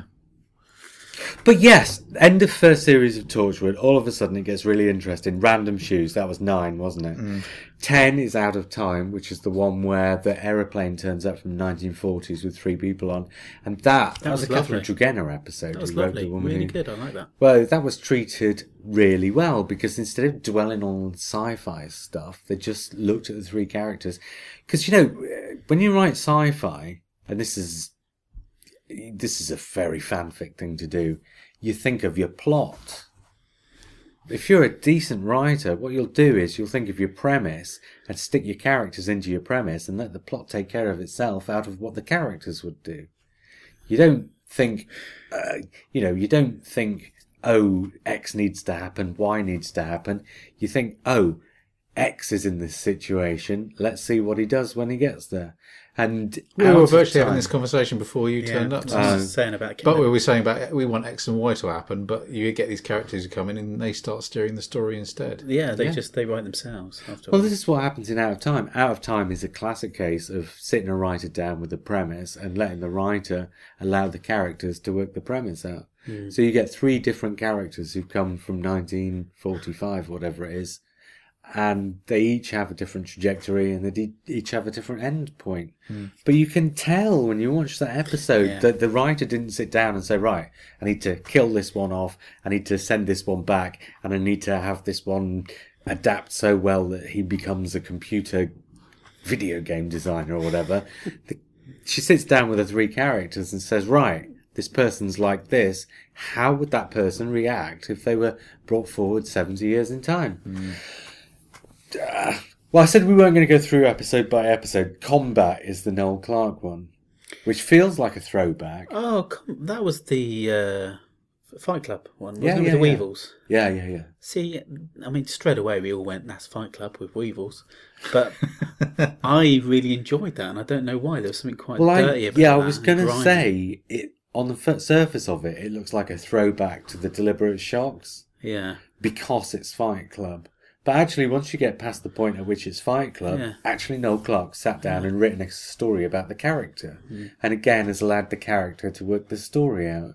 So actually, Combat, in my memory, as far as I remember it from when when I watched it back in two thousand and six, as I remember it, Combat was a surprisingly actual grown-up episode as opposed to grown Yeah. up because people were effing and blinding yes, episode. that's mm, right. Mm. Yeah, yeah, yeah, So. yeah, yeah. This, this was the point point at which Torchwood was actually springing surprises by being better than you expected it to be. So I'm thinking more and more about the parallels between it and Agents of Shield. Who's the main character in Agents of Shield? Shield, Agent. surely. Because Shield's got all these agents. Um, Agent Humberber, the one that's supposed to have died in Avengers. Yeah, Agent yeah, Humberber. Humberber. yeah. that's him. Isn't Yeah, that but one of the obviously you've got characters this- from Lolita? But the same thing happens with him, where so many episodes in, you start understanding why he's not dead, and little things come in. Yeah. and the same thing happens with Captain Jack. Yeah. about three quarters of the way through the series, didn't it? well, yeah. Yes, Because which now is- what happens is you've Which got... I loved that. I loved finding that out. And now you've got another Catherine Tregenna episode, which is Captain Jack Harkness, Mm. Which is where she switches out of time. So in Out of Time, she brings people forward from the past and says what happens to these people when you plonk them in the future. And then in Captain Jack Harkness, you do it the other way round. You find out what happens to Captain Jack in the past.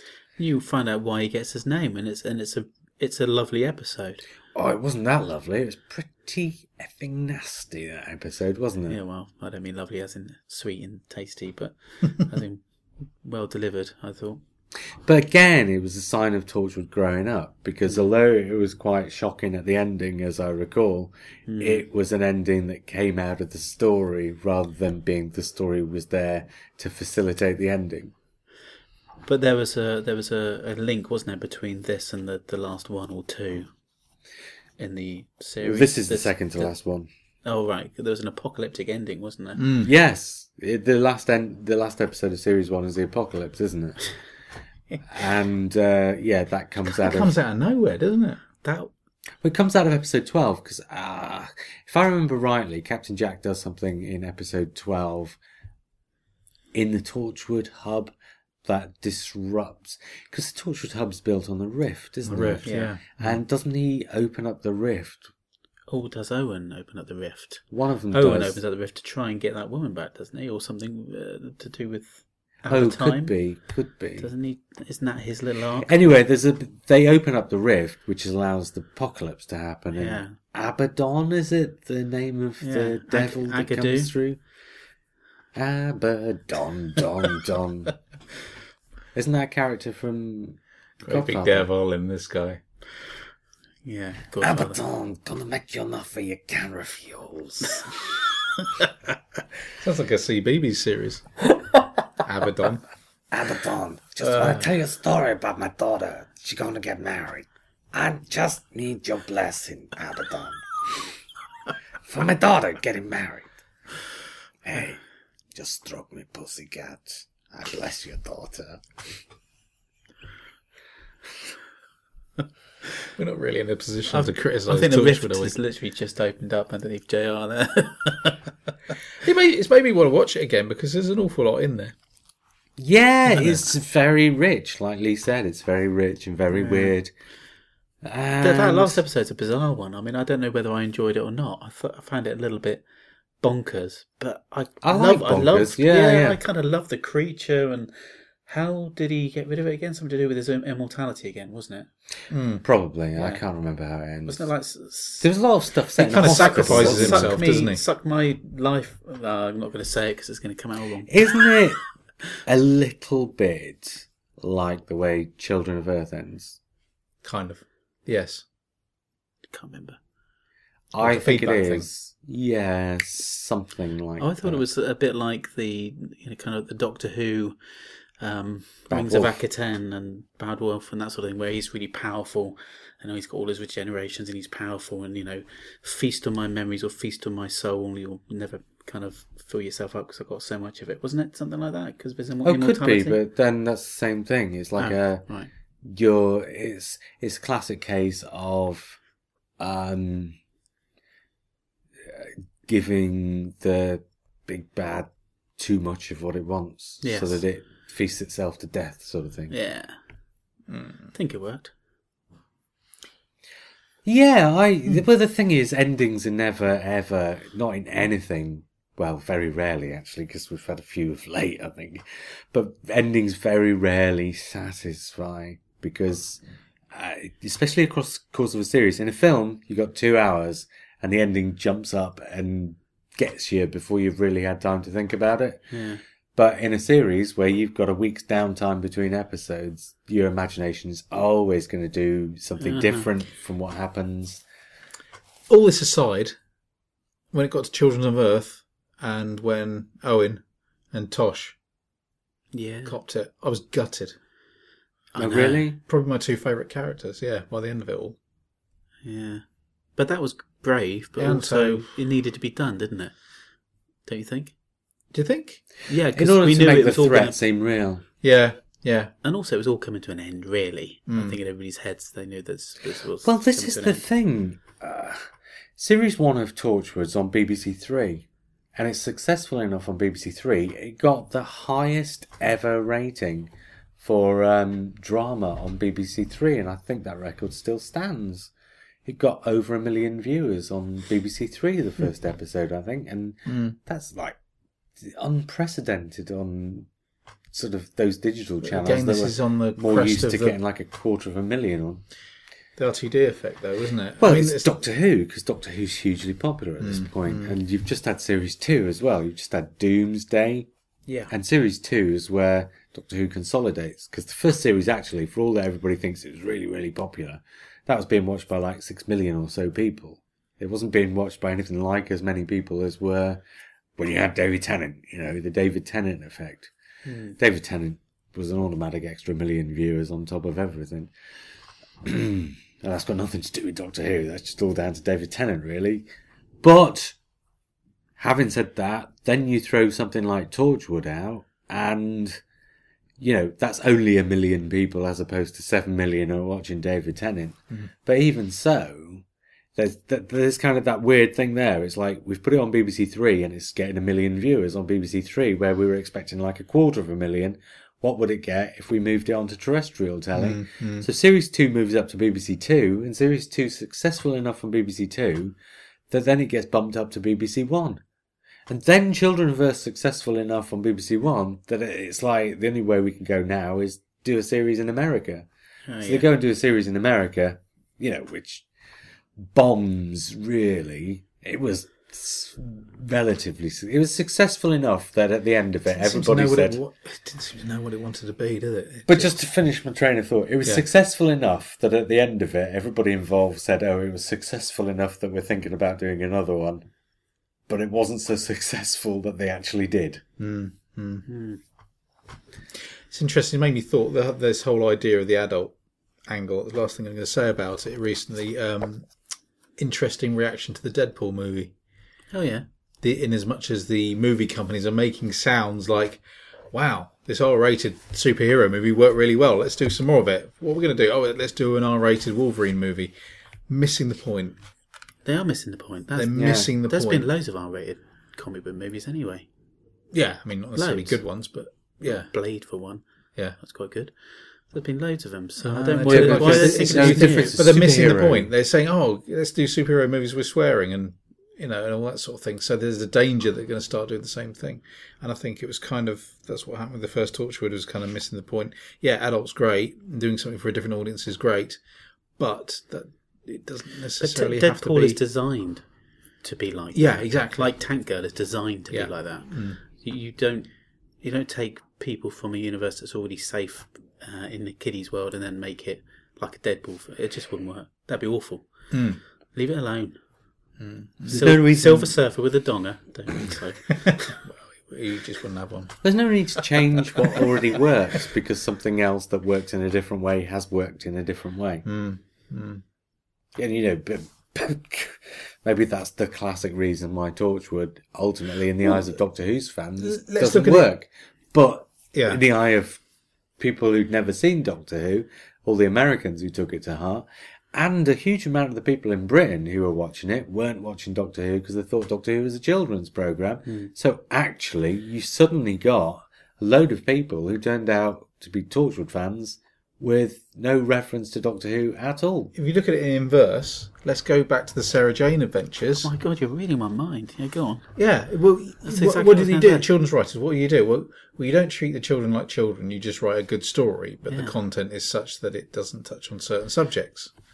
So what do you do in inverse? You say, well, we just treat it like a Doctor Who with intelligent stories, but there's certain subjects that we can touch on. I, I, I, But we don't, Yeah, ironically, you know, I we don't do a kid series and stick a load of Teletubbies in there, do you? No, ironically, I think Sarah Jane Adventures have, they've nailed it better than Torchwood have in Hmm. getting their tone right, the consistency right, but also some of the uh, stories they tell are actually quite grown up. Um, and they, you know, there's a, there's. And a they're lot of appropriate emotion, to the audience, and, and yeah. they're appropriate, yeah. But they're also, you know, a lot of them have me emotionally welling up, and I was thinking, this is a flipping, it's supposed to be a kids program. What's going on? But it was so Hmm. well done. Well, the difference is the conceit. In Sarah Jane Adventures, the conceit tends to be something that's so simple that the conceit really is a tiny little part of the story, and then it becomes about what you do with the characters. And actually, Sarah Jane suffers a little bit from the sort of 90210 effect, as I call it, in that at the end of every episode, you go back to the kids and High what did the kids think of that? no, it's not the high five thing. No, it's not the high five thing. It's the opposite. It's what did you think of that? and how has that affected you emotionally? And they have a conversation about it. Mm. Mm. Right, okay. And you do get that in Sarah Jane, and it, and you know, in spite of what you think about the story, it does talk down to the kids a bit because at the end of every episode, it's telling the kids what to Yeah, think about us. what they've just We're all seen. family now. Oh, that's the thing. Yeah, hmm. Yeah, there are those moments. They're a bit sickly, but just generally speaking, I think the whole episode. but that's what you have to do in children's TV. Yeah. You know, and The He-Man thing. Is it in He-Man as well? Well, it's not quite as bad as He-Man, He-Man would end with with uh, "Hey kids," you know. Don't smoke. Yeah. yeah, it was literally it would the story would end and then you'd get He-Man would come back and say, "That reminds me, kids, you know, if someone at school's grabbing a football, you better be nice to them." Do they? no, they never said that. They should have, but no, they didn't. Well, I didn't think he actually said that. No. I mean, that Yeah, was no, how the did. episodes ended, was yeah, it? it was. It was a Never saw it, but yeah, but that's what you do in kids' TV, and you know, kids' TV, especially on um, the BBC, where they've actually got a charter to fulfil. You have to have those things in there. That's part of what, where Yeah. the reason why you're getting the money to make it in the first place, to have those things in there. wholesome. But the conceits in Sarah Jane were, I don't like to use the word simple, but they were very, the conceits in Sarah Jane were very direct. Yes. Yes, but they did treat the kids like they're they're intelligent enough. You know, there was Well, time yeah. travel, there was paradox stories, there was all manner of things. Because you things took a you'd- very, very direct conceit, hmm. and then you can tell, uh, for want of a better expression, grown up story about the conceit because the conceit is so direct that you don't have to think about it. Hmm. Hmm. Whereas in Torchwood, um, by the sort of two thirds of the way through that first series, they're actually telling conceits that, you know, like the difference between high concept and not high concept. High concept, you can say it in a single sentence, and that's Sarah Jane. Most of the ideas in Sarah Jane you can say in a single sentence. Whereas in Torchwood, by the time it gets good, you can't anymore. the conceits are a lot more complicated. But, but, then you still have to tell a story on the same level around the conceit. So that, and when I say confusing, I don't mean literally in a, oh, I can't follow this kind of a way, but in a way that confuses the audience into not knowing who to care about and what to care about. Because that's the most important job in writing and in directing and in producing TV or books or films or anything. The most important job is not to confuse the audience about who and what they should care about you know, unless you're deliberately doing that as some kind of a red herring, obviously. Mm-hmm. But generally speaking, you know, the hero's the hero. And this is the thing with Torchwood, right? We said it about an hour ago. You talked about flawed heroes. In a movie, in a decent movie, any hero is going to be flawed. But that flaw is the thing that makes you think, oh, he's not so different from me. Mm. And there's no confusion about whether you care for him and he has to, in some way, overcome that flaw. Whatever it is. It might be a broken finger. It might be that he killed his first girlfriend 20 years ago when he was a student in medical school or something. Some, there will be something. And you're on the hero's side as the hero is trying to get past that.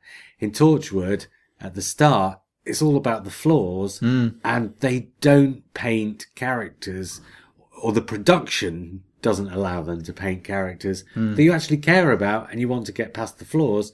You just see the flaws for the first few weeks. Hmm. And by the time you get past that and they start telling interesting stories, this is what I found. It was too late and I didn't care about any of You those like them, characters. did you?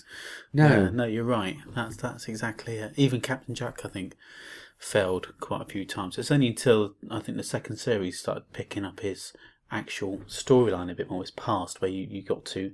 Was it Adrift where you actually got to go and see him on his alien world? That's it. Yeah, that was the moment where I felt more rooted that was to that right character. at the end of series two as well, Oh, was wasn't it? it? Second to last episode, I think, or But something suddenly like I felt rooted to him right near I'll the end of his tenure. Um, third last episode, Good grief. eleven of thirteen. Well, it's building up, wasn't it? That idea of his uh, past. Well, this is why. Cap, what's it called, Captain John, who comes in in the first one, is it? Mm. I can't remember what he's called, but they call him something. Spike, I always call it. Spike. Let's call him Spike. Well, this is why he comes in the first episode to sort of tease the fact that the second series is actually going to reveal things about Captain Jack. I think, Yeah. Mm, mm. and then you go off and you get some odd episodes. And as I recall, the first few episodes of series two felt like a bit of a nether region.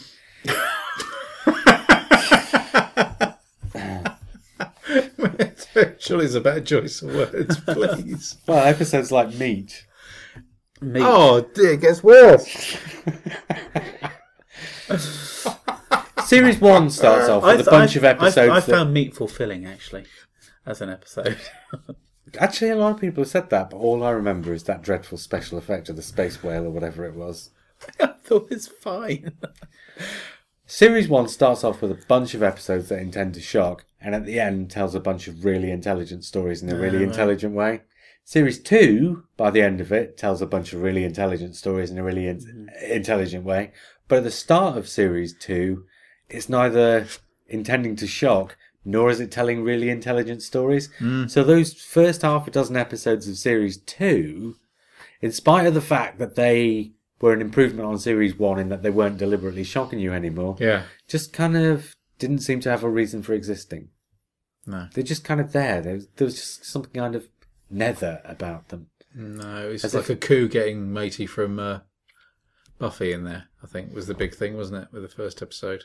Yeah, with the very first one. But Yeah. then after that, what were the next six episodes? I can't remember. This is And the see, thing. and then in the latter half of that first series, you've got ones like the Carnival one with Julian Bleach, Mm. the guy from the guy who plays Davros, and you've got Adrift, the one where you find out about Captain Jack, and then Exit Wounds, the last one, which Mm. was the that's the one where yeah. everybody's telling each other the stories, or uh, that's the Siege one. Where is that Yeah. the Siege one? Exit Wounds, where uh, you get to find out about everybody.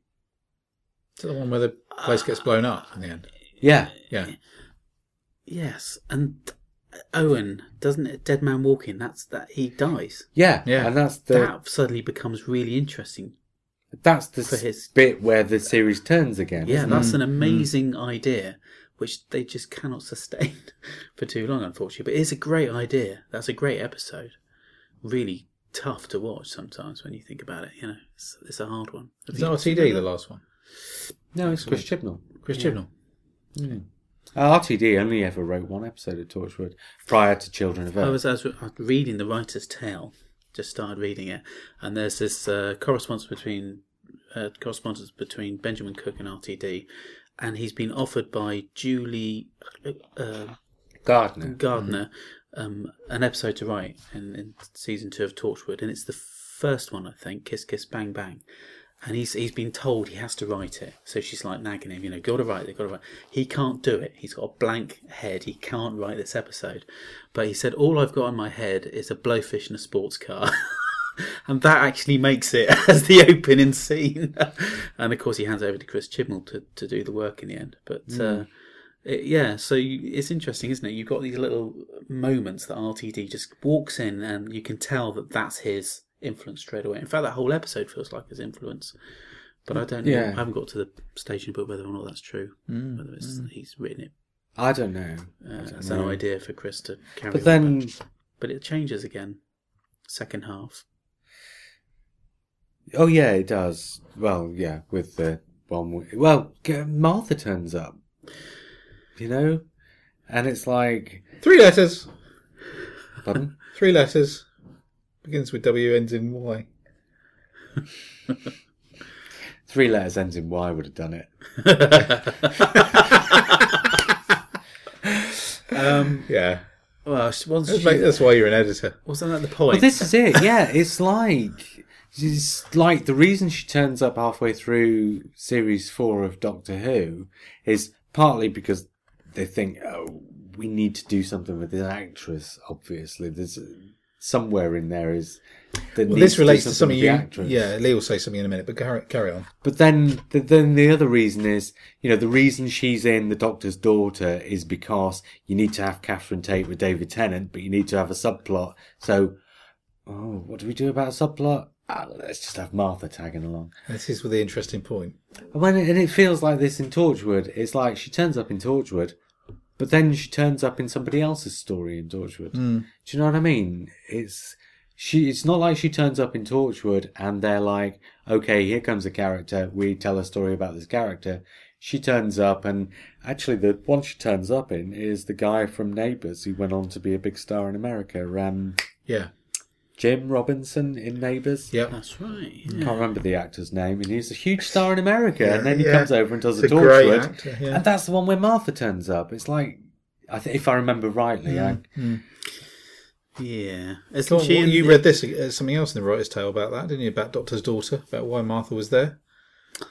Yeah, um, I don't remember what it was now. It was pretty much he. Yeah, that's right. He was he was writing.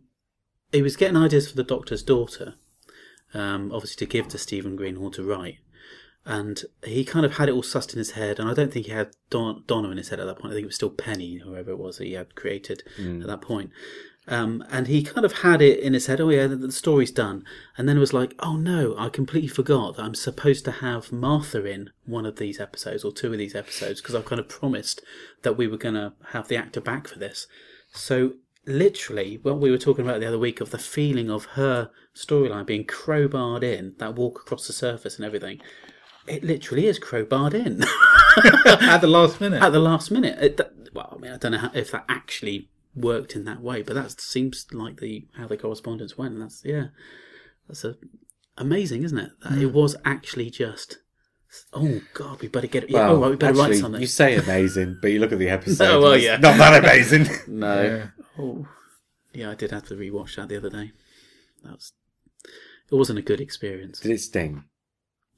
Did I you have to put some I cream on it? honestly wanted to find some really positive stuff in it, and I, I found it really hard. I think it's possibly one of the worst Doctor Who episodes I've ever watched. Certainly of the new series. And I don't Oh, think yeah, yeah. I don't think it's any one person's fault. And I think we went through it a lot, didn't we, the other week? It does feel like a, a real mixture of, of problems. I just thought the tone of Series 4 was wrong from the start, and like I say, I think something happens in Series 3 that causes it to be that way, and in spite of coming in the middle of a story that everybody likes, you know, it's like Caves of Androzani effect. Caves of Androzani was so successful, they tried to do an entire series of Caves of Androzani, and so season 22 is just a pig's ear of a series, because it's not the Caves of Androzani, and I think series 4 is an entire series of Russell T Davies doing something that he'd done by accident very successfully in series 3, and I'll say what that is when we talk about series 3. A Doctor's Daughter would have been a great annual um, cartoon, wouldn't it? And uh, with Jenny shooting off into the stars, I can imagine her character. She shoots off into the stars. I can imagine a, ca- a character existing beyond that TV program and, and getting better. But oh dear, Yeah, it, you know, it's kind of Doctor daughter is kind of um, Bat-Mite. Do you know who I mean by Bat-Mite? Where they created this character for Batman, whereas this like alien who who I think it's I, I don't know the exact story. Don't I'm not a DC expert for obvious reasons. But this it would be a great idea if there was this little creature that hangs around with Batman in a Batman suit called Bat-Mite or Batdog or something like that. Hmm. Doctor's daughter. It just feels like it's it's well, Tell, tell you what Doctor's Daughter does feel like. Hmm. In that it's called the Doctor's Daughter. yeah. yeah. And the Doctor gets a clone, and Donna says, No, she's not your clone, she's your daughter, and you must treat her like your daughter. And the way it's ramming it down our throats that she's his daughter because the having a child hmm. is the one thing that Doctor Who should never have. Yeah. It's like the, those first six episodes of Torchwood, where for the first six episodes it's like cannibals in the countryside, a woman Cyberman who's got a metal bra, a kid gets stolen by fairies. It's like, yo, just back off a bit. Tell hmm. me the story. Hmm. Don't throw the story at me. And Doctor's Daughter feels a bit like that. I'm afraid. Hmm. I mean, that, that's it. I mean, there's a lovely cartoon in this book as well, The Writer's Tale, of because Russell T Davies was very good at artwork, so he could draw a lot of his aliens. But he's drawn this very Right, buxom- people listening to this have read the book. Okay, I, I haven't. But anyway, there's this picture of this buxom blonde, and that's how he imagined it, almost like um, a Barbarella type character coming out saying "Hello, Dad," and it's oh, it's written there. It's really brazen, and you think that is all RTD really wanted in that series, that that episode. Rather, is the Doctor's daughter. You know, somebody coming out who's a, a this buxom woman, and it all becoming a little bit actually, possibly Alex Kingston in that kind of early template, that idea.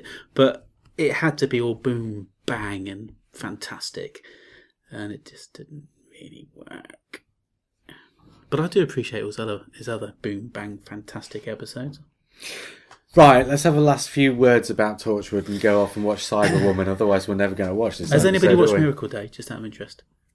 Did ev- did everybody watch? I didn't Miracle yeah, manage it. yeah. I didn't last it. No, I, la- I think I lasted to the plane. It was they were on the plane and they were That was bringing back. episode two. It's episode two. Yeah, no. Do you know what? Is that I what think I'm the same. They they were on the plane. I just I got to the point Jack where I dying. couldn't give a yeah, Captain Jack was dying, yeah. and then they bring him back to life with this absolute made up business of, of chemicals that were on Yeah. the plane.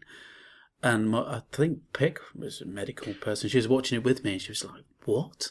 Do you know what the You problem? won't bring someone back to life with that I, stuff?" I, I got to the point where obviously I cared about the central characters to a degree, but it spent so much long on these new characters who I couldn't actually give a stuff about. it's Miracle Day weird. got really interesting around Did about it? episode five. okay. There wasn't there like a one-off episode that was just absolutely brilliant in the middle of it all. Seven, Somebody I said about- it was. yeah. It must- might have been eight. I think it was seven. It got really interesting around about episode five for about two episodes, and then it did the episode that you're talking about that was um, just a really nicely judged episode. And out of the nicely judged episode came an idea that was more like something out of Alias or 24. And then it sort of goes off at a sort of Alias stroke 24 tangent for a couple of weeks. And then it's all about a giant vagina that runs through the center of the earth. We need to be watching this. Yeah, I do. I, do. I want to go back and watch all of it. If I'm honest, It started off with this really interesting idea about what happens if nobody dies. And you get all these glimpses of things like these cults that grow up around this new religion that but all you do is get a glimpse of it. And, you know, he brings in this character played by Bill Pullman, Yeah. who's this um pedo? yeah, who who because of the timing of it gets saved during his execution.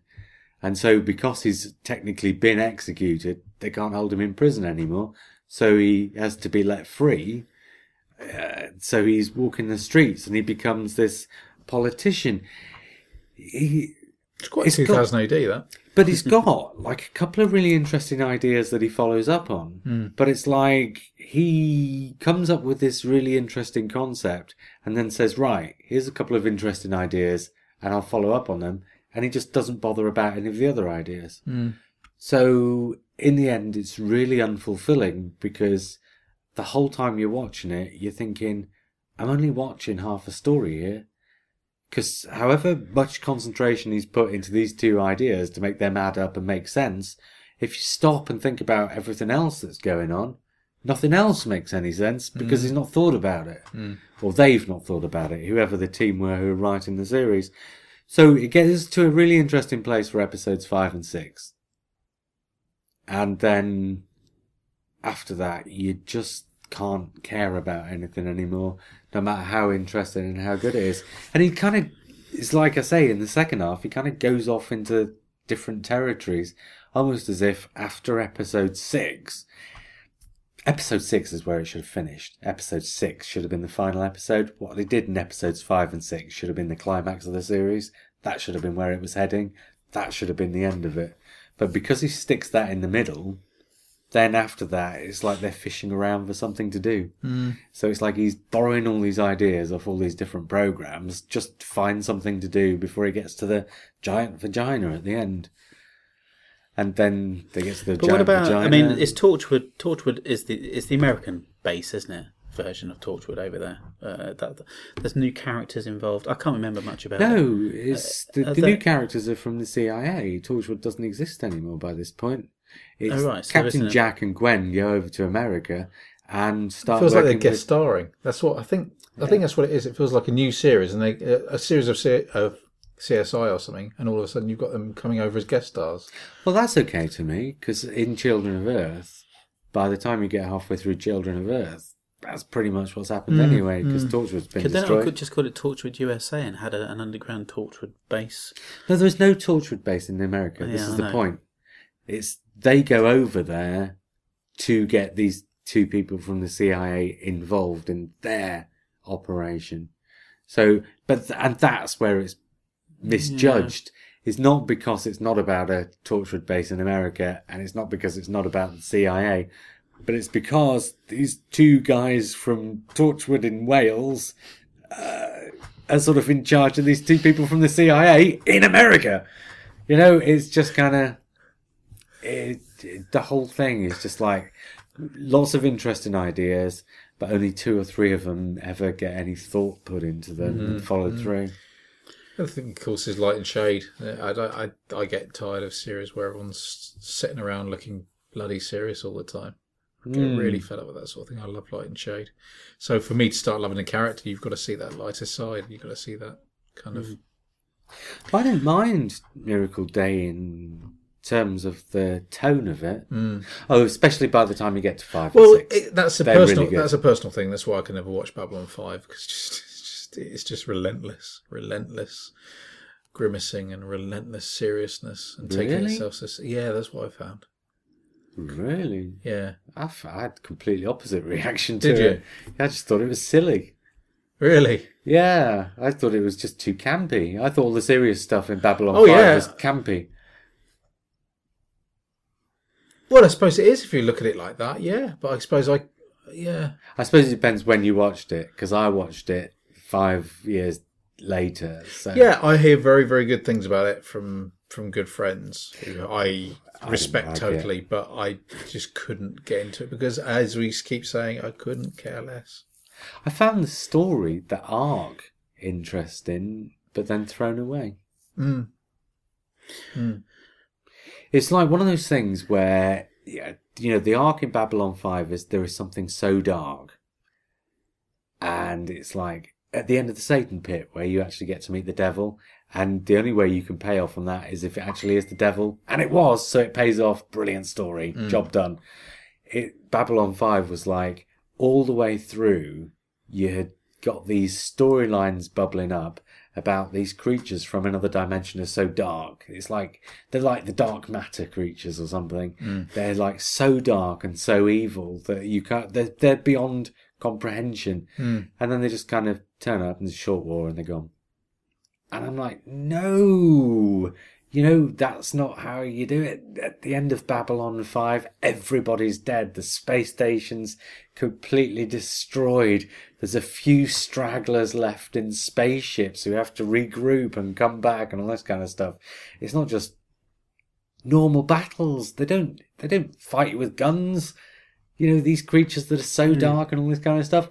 And I'm, I'm probably, Element. I'm probably remembering it completely wrong, but you know what I mean? It just, when you actually got to it, it Hmm. was just like, you've heard so much about these creatures and, you know, they never like lived I've, up I feel it. like I've watched it now. Well, I tell you what, he didn't have a giant vagina running through the centre of the earth. See, I, I've got to watch Miracle Day now. I have to anyway. Really. Just watch the last episode. watch five and six and seven and eight, and then the last episode. How about that? I wouldn't bother with eight. Just five, six, seven, and ten. Okay. I found the aliens in Babylon 5 suffer from the same things as Star Trek Next Generation and, and uh, Deep Space Nine in that uh, that would- they were overrun by different types of nose ridge. And then Babylon 5 was just a load of different foreheads. Yeah. Well, that's how they do it because they've got to get through it. They, it's a fair enough thing in America. You got to have these characters who turning up in one episode after another. You mm. know, you never get an episode of Next Generation without what's he called, Worf? Is Yeah. it? Yeah. So that, you have dishonored me every bloody episode. but Yeah. that, but that actor's got to go into work every day and have that makeup put on. Mm. And you know, there's a guy in um, Babylon Five called Waldorf or something. yeah. Yeah. Same thing. Waldo. Is, Is it, it? Waldo or something? Yeah. He's got to go in every day and have that makeup put on. So, you know, fair enough in that in those terms, but but you're I just say right. I adore Next Generation. I it. Anyway, we've got off the subject of Torchwood, so should we go and watch uh, Cyberwoman? Yes. And It's report back. bloody late. It's It time is. to go home. I know. Let's we run the risk of my wife turning up drunk halfway through the episode, so it might be worth going late. Okay, let's watch Cyberwoman and then just talk about it for maybe 15 or 20 minutes after. Okay.